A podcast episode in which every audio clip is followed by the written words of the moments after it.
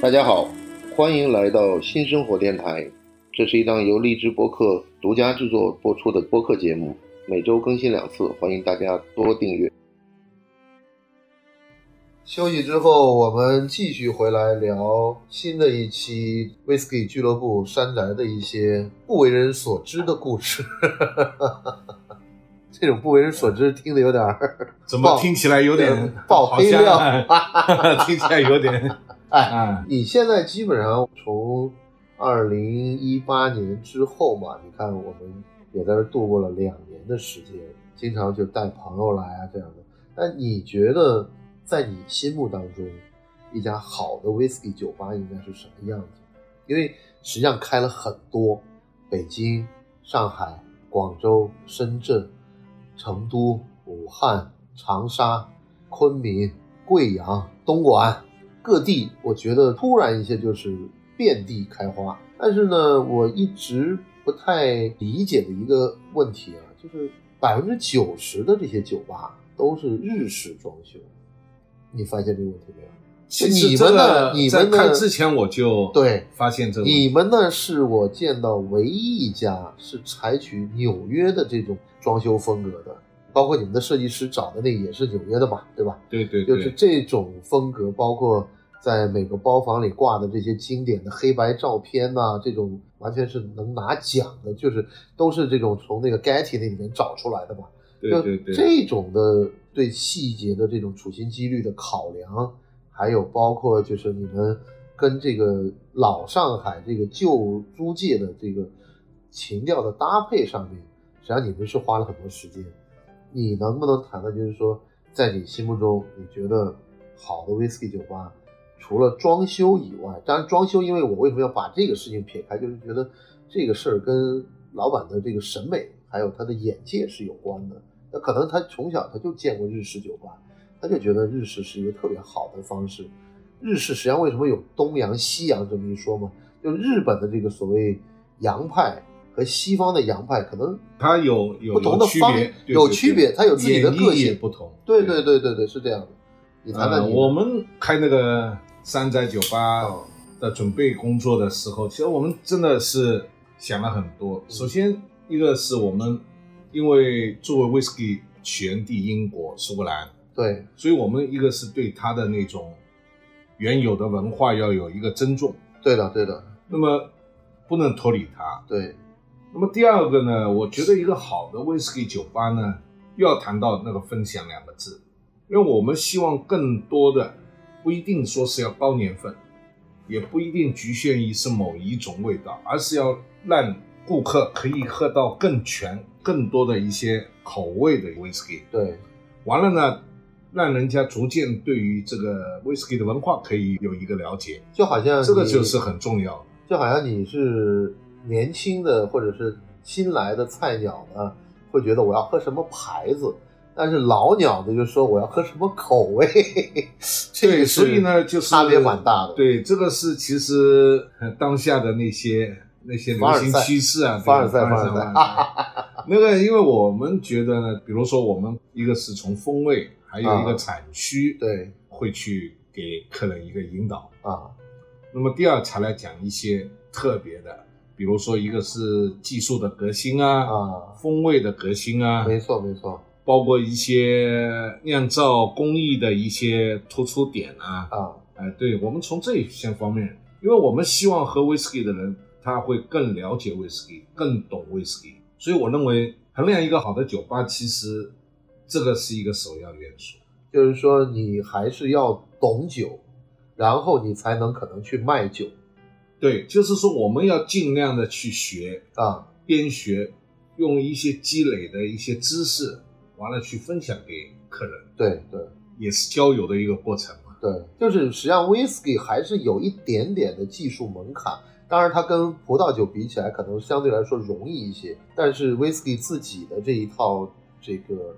口感啊、风土啊，还有这个酿制技术，我觉得实际上是在烈酒里面是算一个比较有意思的一个过程吧。对，其实它和红酒不一样，红酒有可能这个范类更多。对对那么 whisky 好像就觉得，比如说一百八十家到两百家酒厂，对比较容易能控制。对，那么其实现在也未必了，因为它的风味，每个品牌里面的各种风味、各种年份、技术方面的一些尝试，所以呢，也可以让人家喝到各种味道的一些 whisky。那么，所以这个也是一个很有魅力的地方，所以也是现在年轻人会更多的去热爱喝 whisky 的一个原因。他是还是充满了对这个世界的好奇心，其实和出国留学啊，到海外生活啊，有这样的呃生受活到背这景，样的对这样的一个生活背景，完了呢，他会接触到这种文化，那种酒文化，嗯自然而然了，回国以后，嗯，他也会把酒吧会作为他的一个客厅，带一些朋友来分享他所知道的一些知识。我记得我们曾经也是在这间一号包厢里面跟宋先生、爱丁顿的宋总啊、我们一块儿聊过一个，他那天聊的就一个特别有趣的话题，就是谈到九零后或者零零后这样的年轻人的这个消费习惯的问题习惯问题，我觉得那个是讲的非常好的，对 Charles Song 呢，他是这么多年这么他比资较深的了解 whisky，他是一个很懂 whisky 的大行家。那天聊，我记得还有讲一些那个 whisky 的体量问题，因为讲到体量，我觉得就要这个就是说到年轻人，哎， 对，而且谈到体量，我跟你讲，真是就你得对这个行业非常非常了解，这个嗯是很厉害。我觉得其实这个体量，大家现在都觉得哇，中国的体量好大。严格的说，还是远远还不够没达到这个，你认为就是还是有很大的空就间是可它以的很大的空间可以再继续发展。再继续做，啊、因为这个作为一个文化的植入，你看现在年轻人受过点教育的，或者是在海外就更不用说了，对，留过学的，对，回来他不会再这么热衷于去喝白酒了。我觉得是两个极端吧，因为你可以看到，就是说江小白的就这个嗯崛起，也是说明了他有一个非常庞大的消费人群。嗯但，是呢，你在经济发达的这种超级大城市呢，哎，那当然，其实这个呢，就是有二三四线城市就和就对一，线城市或者是一些没呃错，超级没错城市，它的一的个生区活别的一个状态和作风，对对对对对，这个调性有可能不一样。所以是很多年前吧，哎我是参加过巴卡利当时做的一个鸡尾酒比赛的评委，然后去了几个城市，是有广州、有成都、有嗯北京。嗯。然后呢，我后来发现我到了成都呢，就是实际上你会发现，鸡尾酒作为烈酒最高的一个推广方法，因为它把这个酒变成了各种各样你能够接受的形式，是让你味喝道对对对，到了成都时候，我就发现一个问题，就是说成都跟北京还有广州的比赛的选手的风格，主要是作品的风格，跟上海的是完全不一样的。对，那其实，呃，上海是一个喝鸡尾酒水平很高的一个城市，当然，当然对，所以它那个有可能一个是受前辈的一些影响，啊，因为上海有可能那些爸爸妈妈以前就喝鸡尾酒了，有的有的所以对小孩有一个影响。那么还有一个就是海外一些经历，啊因为我现在发现我们一楼的那个鸡尾酒啊的一些客人有很多都是有那个留学的那个背景，啊啊啊！所以作为又是一个时尚的一个这个留学比例实际上是越来越高了。越来越高。对，对，越来越多的人在来回来以后都是哎习惯喝个鸡尾酒。啊当然，这个其实对 whisky 的影响也很大，啊，它对于这个风味，对于它的这种记忆度，逐渐的根植于那个。那你当时看到这个情况的话，你是因为我知道你基本上就成了一个 whisky 酒公司的打卡圣地了， 就、呃就所有的酒公司都在你这儿有据点的感觉。哎，那个说老实话，我因为我那个人喜欢交朋友，对，对对对对，不是开酒吧啊才认识这些品牌，当然也认识了不少。啊，其实我在开酒吧之前，钱对我就已经认识了很多那种品牌公司的啊一些朋友了。啊，然后所以呢，自然而然呢，我也喜欢分享，啊我也喜欢大家一起去搞一些活动啊，啊搞一些品鉴啊。所以这样的朋友所以你会这儿越聚越多。啊你就每年都会有一段时期，就简直这栋楼都装不下的感觉，就是这个 whisky 大会的时候。呃，这个大家赏 脸，那啊么当然也有很多朋友大家在互动交流。对那当然这个也是我希望达到的一种效果没错，没错。啊。所以我当时就觉得，就是按老茶这样的一个思路开下去的话呢，一个好的 whisky 酒吧呢，应该就是强调的是一个分享和一个知识的一个掌握，就是实际上是你要很懂 whisky 的知识，然后你才能够去影响到你的客人消嗯费他会喜欢的这个 whisky。对，当然了，本来是希望一个分享平台，现在又变成了一门生意了。那么完了呢，我就觉得应该把生意再和我们的初衷相结合，啊、那么可以带给更多的人。因为上海大家有一个地方了，那么是不是我们后面也会考虑遍地深开圳花啊啊，成都啊那些比较活跃的城市，我们会去尝试，有可能有机会的话开店。那么其实也我们也在做这方面的调查和谈一些商业的项目。你当时选择这个地儿，我记得你当时给我讲过你的一些构思的一个要素，嗯，就是为什么要选择在前法租界的这个建国西路上面开出这样一家？当然，你找来找去也是一个问题，但是你是有一个对消费者的考量的一个要求。对，因为我呢，其实呢，就是首先我以前去的酒吧都是很密实的。什么叫密实呢？其实有点像广东话，啊红马萨。妈妈桑桑那么其实这个是什么样的？有的时候会有种透不过气的感觉。啊，对对对对那对，么第二个呢，就是酒吧的形式，好像大家都千篇一律的，跑进去一个黑乌乌的，一个四长周都是全部封闭的，啊啊、完了中间一个吧台，完了你边上围坐着一些人。啊，那么这个其实我觉得这个在对 whisky 和雪茄啊各方面的那种体验方面，其实有缺陷，对对对，就是没不够怎么敞亮啊、不够敞亮。那就包括去英国，它那房子很小啊，那对对，但是它的窗户都在路边啊，给人感觉好像有一种乡村田园，又有一种城市的那种感觉的一个综合。那我觉得这种感觉很好，玩很透气。啊那么这个其实对于喝威士忌也是有帮助，啊，就不要闷着。那么所以呢，当时呢，其实我说老实话，就是我对于法租界一说，啊我倒也并没有这么反感重去哎去想什么推广它。啊，但是呢，因为这个地方找到呢，其实和我的小时候的生活的背景啊、嗯和地域啊也有关系。我当时因为想从我的那个出生地啊，或者是在不超过这个三公里范围之内找，那么正好这个当然也是当时的英租界啦、法租界啦、啊，那个那些。完了，那个第二，我觉得这些蛮有趣的。对和英国啊、和欧洲啊一些城市的房子都有点呃相似之处。没错，没错，没错。那么另外，因为我觉得不是去寻找一些，比如说那个高楼大厦、啊一些什么 CBD 啊，那个那这也个不是我们呃，也是想的另外一种感觉吧，就是说，如果你真是在顶楼往城市下面看的话，可能是另外一种感觉。但是，对这个会比较商务。但这个不是，但这个不是上海的调子。就好像我之前跟朋友聊天，我讲我要住在浦东的话，嗯我会感觉我住在深圳一样，啊，对对对，路很有宽，树很多，对然后车辆房子很新房子很新。但是你特别住在这个徐汇区这个地方的时候，你就感觉这个调调，它即便都是前租界，它甚至跟原来天津的那个前租界的风格也不一样。呃，也不一样，它有可能这个地方也是更精致一点。其实呢，我觉得当时喜欢这个地方呢，我还有一个考量，啊哎，就觉得因为我们很多客人也都在这个一两公里范啊围之内的，这一点我是觉得我特别记忆犹新。为什么？因为我觉得你是第一个提出来说要在客人家附近去开店的。对，因为我觉得呢，这个 whisky 也不能太远，喝 whisky 不能太远， 不能太长途跋涉。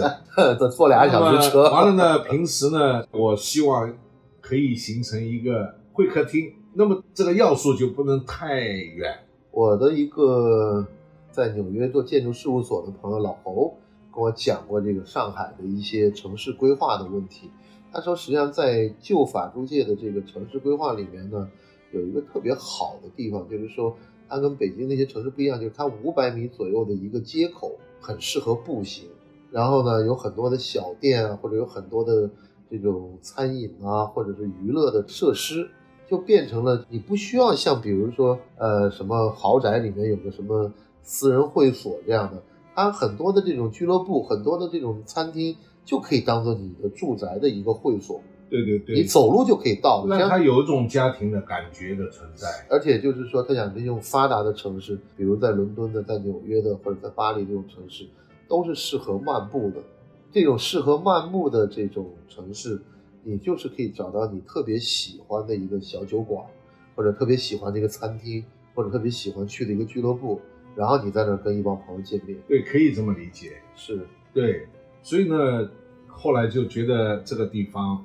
是比较合适的一个选择。另外呢，就是作为这个空间呢，我觉得也不会觉得太无聊。没错。正好这个结构的问题，而且你的每间包房都不大，对，因为它这个结构就这样了。啊其实以前对我们来说嘛，就是停止间。啊，对对对对，停止间呢，其实这个石库门呢，在上海来说呢，不算是一个比较高档的石库门，没错。它属于一些比较普通它的已石库经门。，实际上我后来看老的地图啊，就发现这是到了这个旧法租界的边缘。边缘，对对，因为对后面那个建造国路就是作为一个对，因为建国一路个界限了建国路原来有一个很著名的建筑，就是旧的巡捕房，巡捕房和巡捕房的宿舍全在这儿。然后最重要的一点呢，它后面这个赵家浜路实际上就是一个河沟了。对对对，是一个下水道，对，嗯它实际上是一个已经到了这个城市最边，就是不能说文明的边缘，起码就是说，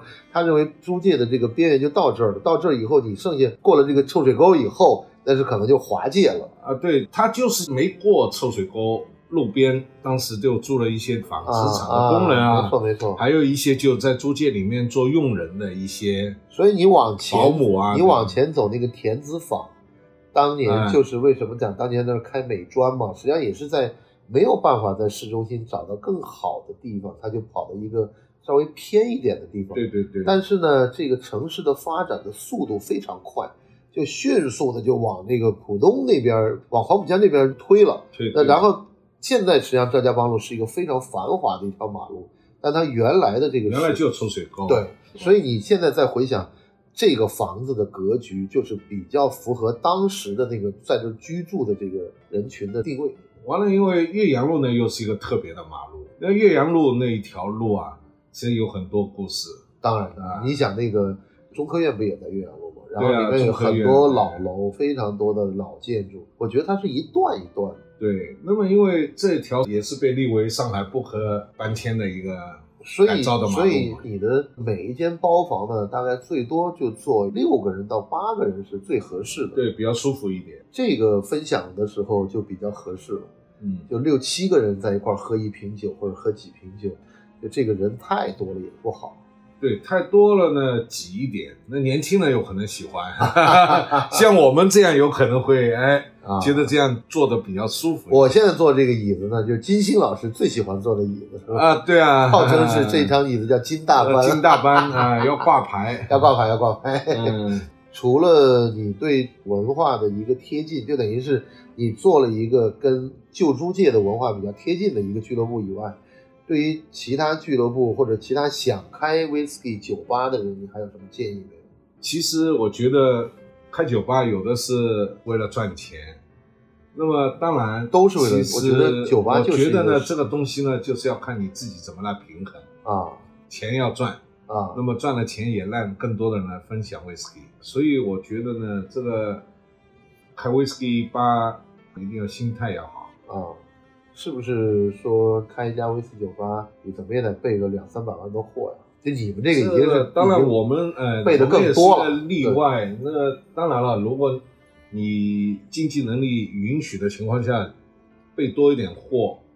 让人家可以尝到更多品种的那个 whisky 和一些风味的 whisky 的话，那当然会更好。那么当然，每个人的出发点不一样，嗯有的有可能简单的酒它也能产生很好，那要看它主要是服务的方向是怎么样的？现在的人群是基本上是偏四十岁左右。其实我做了两年下来以后，我觉得现在我们的客人也在往年轻化在走。但我说的是其实会员啊、会员也是，啊，会员就是说现在其实更多的是三十五岁到五十岁之间的那些、啊哎男性为主，男性、女性也不少啊。呃但是现在这个男女比例呢，呃，男女比例当然肯定是男性多一点，七差不多吧，七成男大性，三成对女，性。大概三七这样， OK，也算蛮高了。当然当然，就是嗯这个女性，我倒反而是在台湾碰到很多女性爱喝威士忌。女性其实有的对于这个威士忌，它的忠诚度更高。啊，对，特别像喜欢艾雷岛的，啊或者是那泥煤味的，有的女孩子来就是专点那啊，个，嗯、劝都劝不过来。啊，他其他也不愿意尝试了。啊，对，其他她就是尝一口算了，她她下次点还是这样。明白，明白。嗯就是你作为这个同业的人，然后你怎么看其他的一些不成熟的或者有待于成熟的消费者，或者给他们一些什么建议呢？因为你看了很多的人，你也看到了很多爱喝酒的人。对啊，你这个问题，范老师，你这个问题嗯问得很好。我其实也在引导，任何东西你一定要尝得多，你一定要尝试的味道越多越好，不能说哎，我就是那个，因为现在有的年轻人有可能跑来就直接就开个热威啊、那个不热威好喝啊，对对二十一、对十七对都很好喝、对啊，对对，三七十八年，那但是呢，真正的好，你要尝过更多的威士忌的味道之后。没你才错有发言权，啊你对啊没见过树林，啊，对啊，只见过一棵树，就可能就叹为观止了。实际上，外面山外有山，天外有天。对对对，因为作为一个 whisky 的鼻祖，苏格兰它还是有很多地方的风味型。风味型的东没西错没错值得去尝的。就是对亚洲人来讲，日威的这种花香啊，或者是顺口啊，比较容易被接受。从日本 whisky 的那个流派来说，它的平衡度和油性的那些优滑的那种感觉啊，那肯定是没得说的。对，那个真的是很好，但是这不能代表全部风味。当然的，哎，我反而是觉得它缺乏了那种复杂性的感觉。它的复杂性跟苏格兰比起来的话，稍微有一段的距离。它的那个就是富含的风味的那个富含度啊什么的，那当然一定要多尝试品牌，啊、各种品牌呢，你会尝到更多的各种不同风味的东西，也包括一些有的酒款里面的那种复杂度的一些嗯味道。这个现在年轻人，你观察下来，他们对于什么样的品牌，除了日系以外，他们对哪些品牌更加追捧一些呢？现在呢，如果是像香港的客人和台湾的客人，他有可能会比较明显一点，但是国内的客人真的是不好说，都有。对于一个品牌，没有一个特例的一种可以体现出忠诚度啊，或者怎么样，啊这个它倒还这是个一倒个没有。它还是个广泛接触的过程，对对对，它还没有养成一个所谓的就是也有的有可能会点贵一点的，啊，就他认为比价格较贵的只要价价格可以界定。嗯不，这个我一直觉得贵的是好的，为什么？ 就是说你做那么贵还不好喝，嗯就对不起大嗯家。对对对，但是真的威士忌，你不能完全用这样来作为一个导向。当然，这个导向完全就是有点短视了。啊，只就要是你如果从贵就好长啊。不是你如果从长远看的话，他可能不能这样做。对，那么其实应该还是从根本上还是要去了解它的工艺，了解它的背景，了解它这个品牌的文化，你才会知道，你才会去喝明白，这个很重要。有没有一个你都心头之好的推荐给大家呢？这个有一定的品牌的一个导向的问题，但是我个人呢，肯定比较喜欢喝，比如麦卡伦啊、波摩啊，哦那偏雪梨桶的啊，对，但是呢，我也很爱喝艾雷岛的酒啊拉夫格啊啊，，乐嘉维林啊，对，包括那个伯莫啊对那种啊，因为我是拉夫格的挚友，啊，所以呢，拉夫格也是我拉夫格的丁丁喜欢的知一个友，你专门有一个这个组织吗？不是拉夫格，是那个桑德利啊赋予我的名号啊，啊哈哈哈哈我是拉夫格 自由， 啊，自由。嗯诚挚的挚啊， 有没有人说你是拉夫格老友？ 嗯老友，他有不同的，因为我那个在早期喝的时候有机会，比如说收到他的，比如说一九七三那个时候的那种愉悦，嗯哎，真的是很。那么完了就是包括踏上艾雷以后，在艾雷岛，在拉夫格酒厂那个门口那个空旷地，哎，喝一口又有不同的感受。有点这个有这点个是一个吸取天地之精华的味道啊。对对对，然后你们股东也好，这些朋友也好，有餐饮的背景，你们的小吃非常精彩。对小吃呢，因为我们也是演绎了多款，希望大家可以在佐酒的时候有不同的体验。那么，因为中国人喝酒嘛，他喜欢哎，就是嘴巴可以尝点东西来送送酒。那么现在也在不断的会推陈出新一些新的东西，哎，大家试试。为了喝威士忌，啊，把你的味蕾打开。有新菜谱、呃，新菜品呢，即将就要开始了，因为这一次是一个比较大的调整。那么我们大概在二月，就是过年以后吧，嗯在三月份会推出新菜单啊推出新菜单。范老师可以来尝试指这点一个 下，是非 常啊非常感谢。然后最主要就是当时你们把葱油拌面给搞进来，我觉得这是比较有想法的。葱油拌面的，因为中国人的胃，很多人他喝完威士忌以后，哎，挺想来碗面啊，或者怎么样啊。那我作为上海的招牌一个面食，葱油拌面呢，其实嗯不是上海人应该叫什么呢？叫葱开拌面。为什么？其实一定不能少了开洋，酱油里面一定在熬的时候要加入开洋，嗯熬完了以后把开洋和葱头啊撩掉，撩掉，吃的时候再炸葱，完了再加酱料。其实真正的味道就在这酱料里。浇头和酱料是比较讲究的。对，熬这个酱料是对比较讲究的。我又喜欢吃荷包蛋，所以我觉得这个应该大家也应该喜欢的。那么，嗯，所以当时也就这样推出来。这是属于解酒呢，还是打开味蕾呢？这个应该更多的是解酒，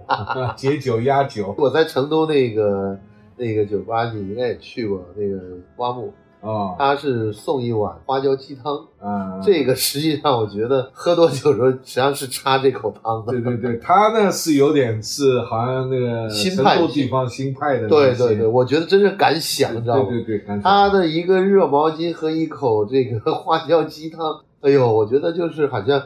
因为现在已经大家不会说能够喝很多，而且可能你的体力也不一定能跟得上。但最主要的问题呢，就是你喝完酒的时候，你是需要一口浓汤来养养胃的。对，这个其实我们后面也会有这样的考虑。中国人的胃还是喜欢喝威士忌的时候，前面后面都希望垫一垫、压一压，啊哎，这种感觉。嗯，所以呢，在这方面肯定我们还要不断的尝试。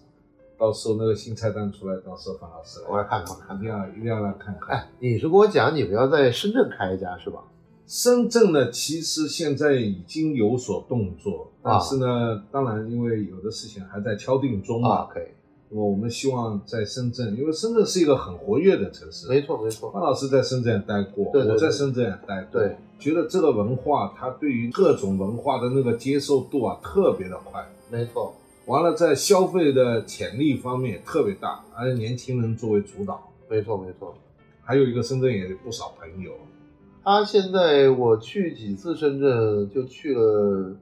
两家蛮好的，法诺有一家，嗯，然后还有一家是在朗廷的那边有一家，啊，我那知道，那家就非常英式，对它比较英式，对那吧，装开修的特别舒服那种感觉。对朗廷的开这酒吧那个老板背景，我也有所了解啊，当然，他的经营的理念啊和方式啊，有可能我们和他们有点区别，当然当啊然，那么千人一所以呢面就没意思了。没错了。完了，我们也希望可以带给更多的一些品尝威士忌的体验对的，啊！这种体验会跟不同的地方有不同的反应吗？我相信会，客人的不同，经营的理念的不同，都会产生不同的感受。然后消费者的年龄不同，对我们希望是更多的，那可以大家一起交更多的朋友来 OK 交流 whisky 的心得。 Whisky 整个现在的一个势头，你会觉得还会持续相当长的时间我觉得是一定的，啊，一定的。whisky 还没到那个点呢，那个还没点达。到，远远没有达到顶峰。对对对，远远没有了。它只是从三甲线到了就三是用三半腰了。对，用台湾的模型来看，就是当时的增长模型来看，哦，你来套，基本上都可以套得出来。它只是一个放大的概念。对对对，所以这个是源源不断的。 OK，那我完了，年轻化也是一个趋向。嗯，就以后的在 whisky 在中国的一个市场，有可能消费者会更去年轻化。我是昨天跟一个从佛山出差回来的朋友跟我在讲他在佛山看到的威士忌酒吧的情况，就是他在佛山呢，他的朋友开了家威士忌酒吧，嗯生意非常好。但是呢，发现呢，就都是常规版这个威士忌，然后呢，有很多装瓶的这个 IB 瓶的这个特别的版本的，但是那个特别版本，大家一看就知道还是属于比较有想法、很有趣的一些尝试。但是呢，他们在那儿喝完酒之后，跑出去宵嗯夜。宵夜的时候就很有意思，就有看到隔壁的就是一个路边摊啊，就有人开一瓶路易十三出来，啊， 那在广东这种情况是比较对，比所以较普遍，所以他给我讲的经就是常会说碰到。他的感觉，当地的消费者呢还没有那么对 whisky 的品牌了解，但他们呢已经习惯了干邑品牌的消费，而且嗯干邑品牌他很清楚，呃，就是他很习惯这样的一个味道，味道，而且他能够在一个路边摊上面就能看到这种事儿，他也觉得蛮诧异的，说明当地的消费者的钱包是够的，是够对对厚、对够深的，但是嗯问题在于说他可能对品牌的导向缺乏指引。对对对，这个是必定的，因为我其实你说一定是干邑和美食的那个作用到什么，那每个人我相信还是肯定习惯见问仁题，见智的，还是习惯问题对，其实习惯很要紧，啊。就是习惯它就会有一个引导，还有一个记忆。那他认为就是这样。啊，而且佛山东西好吃的，啊，佛山顺德这一南个番流顺嘛派，对对就都是很好吃的。对对对，所以呢，一旦佐餐用的是干邑的话， 啊那个产生效果也是也是几何型啊，的对爆炸啊，对啊，对啊。这个所以说，其实广东和福建啊在干邑的销量差不多就是中国的整个干邑销量的百分之七八十，没有那么多？吧，没有那么多吧。呃， 70-80不会低于六十的啊不会呃那么多这个我有所了解啊，是吗？啊，是就占了一半以上的以销量上的那个，销量就是说基本上你看出广东、福建啊、啊，就差不多了。但实际上就是说明，就是这是长达三四十年的改革开放以后的教育成果。对啊，对啊，香港就是靠香港人那个时候一瓶两瓶真的是再带过来不得了对对对。那么当然，现在其实 whisky 也在尝试一些啊，跟餐的搭嗯这样比配，如说格兰杰啊什啊么的，对，对现在也在尝试。那包括那个麦卡伦寻味对对系列，那个呃也都在尝试，我觉得挺好。那如果是按照我现在啊，吃饭要喝酒的话，一般我选干邑就会少一点，那基本上会选单一麦芽威士忌。啊，因为糖分太高，我觉得为什么有趣的地方是不同的风味、不同的桶做同样的餐或者有点区别的餐，它都会产生不一样的一个效果。哎，这个我是觉得是比较有趣的。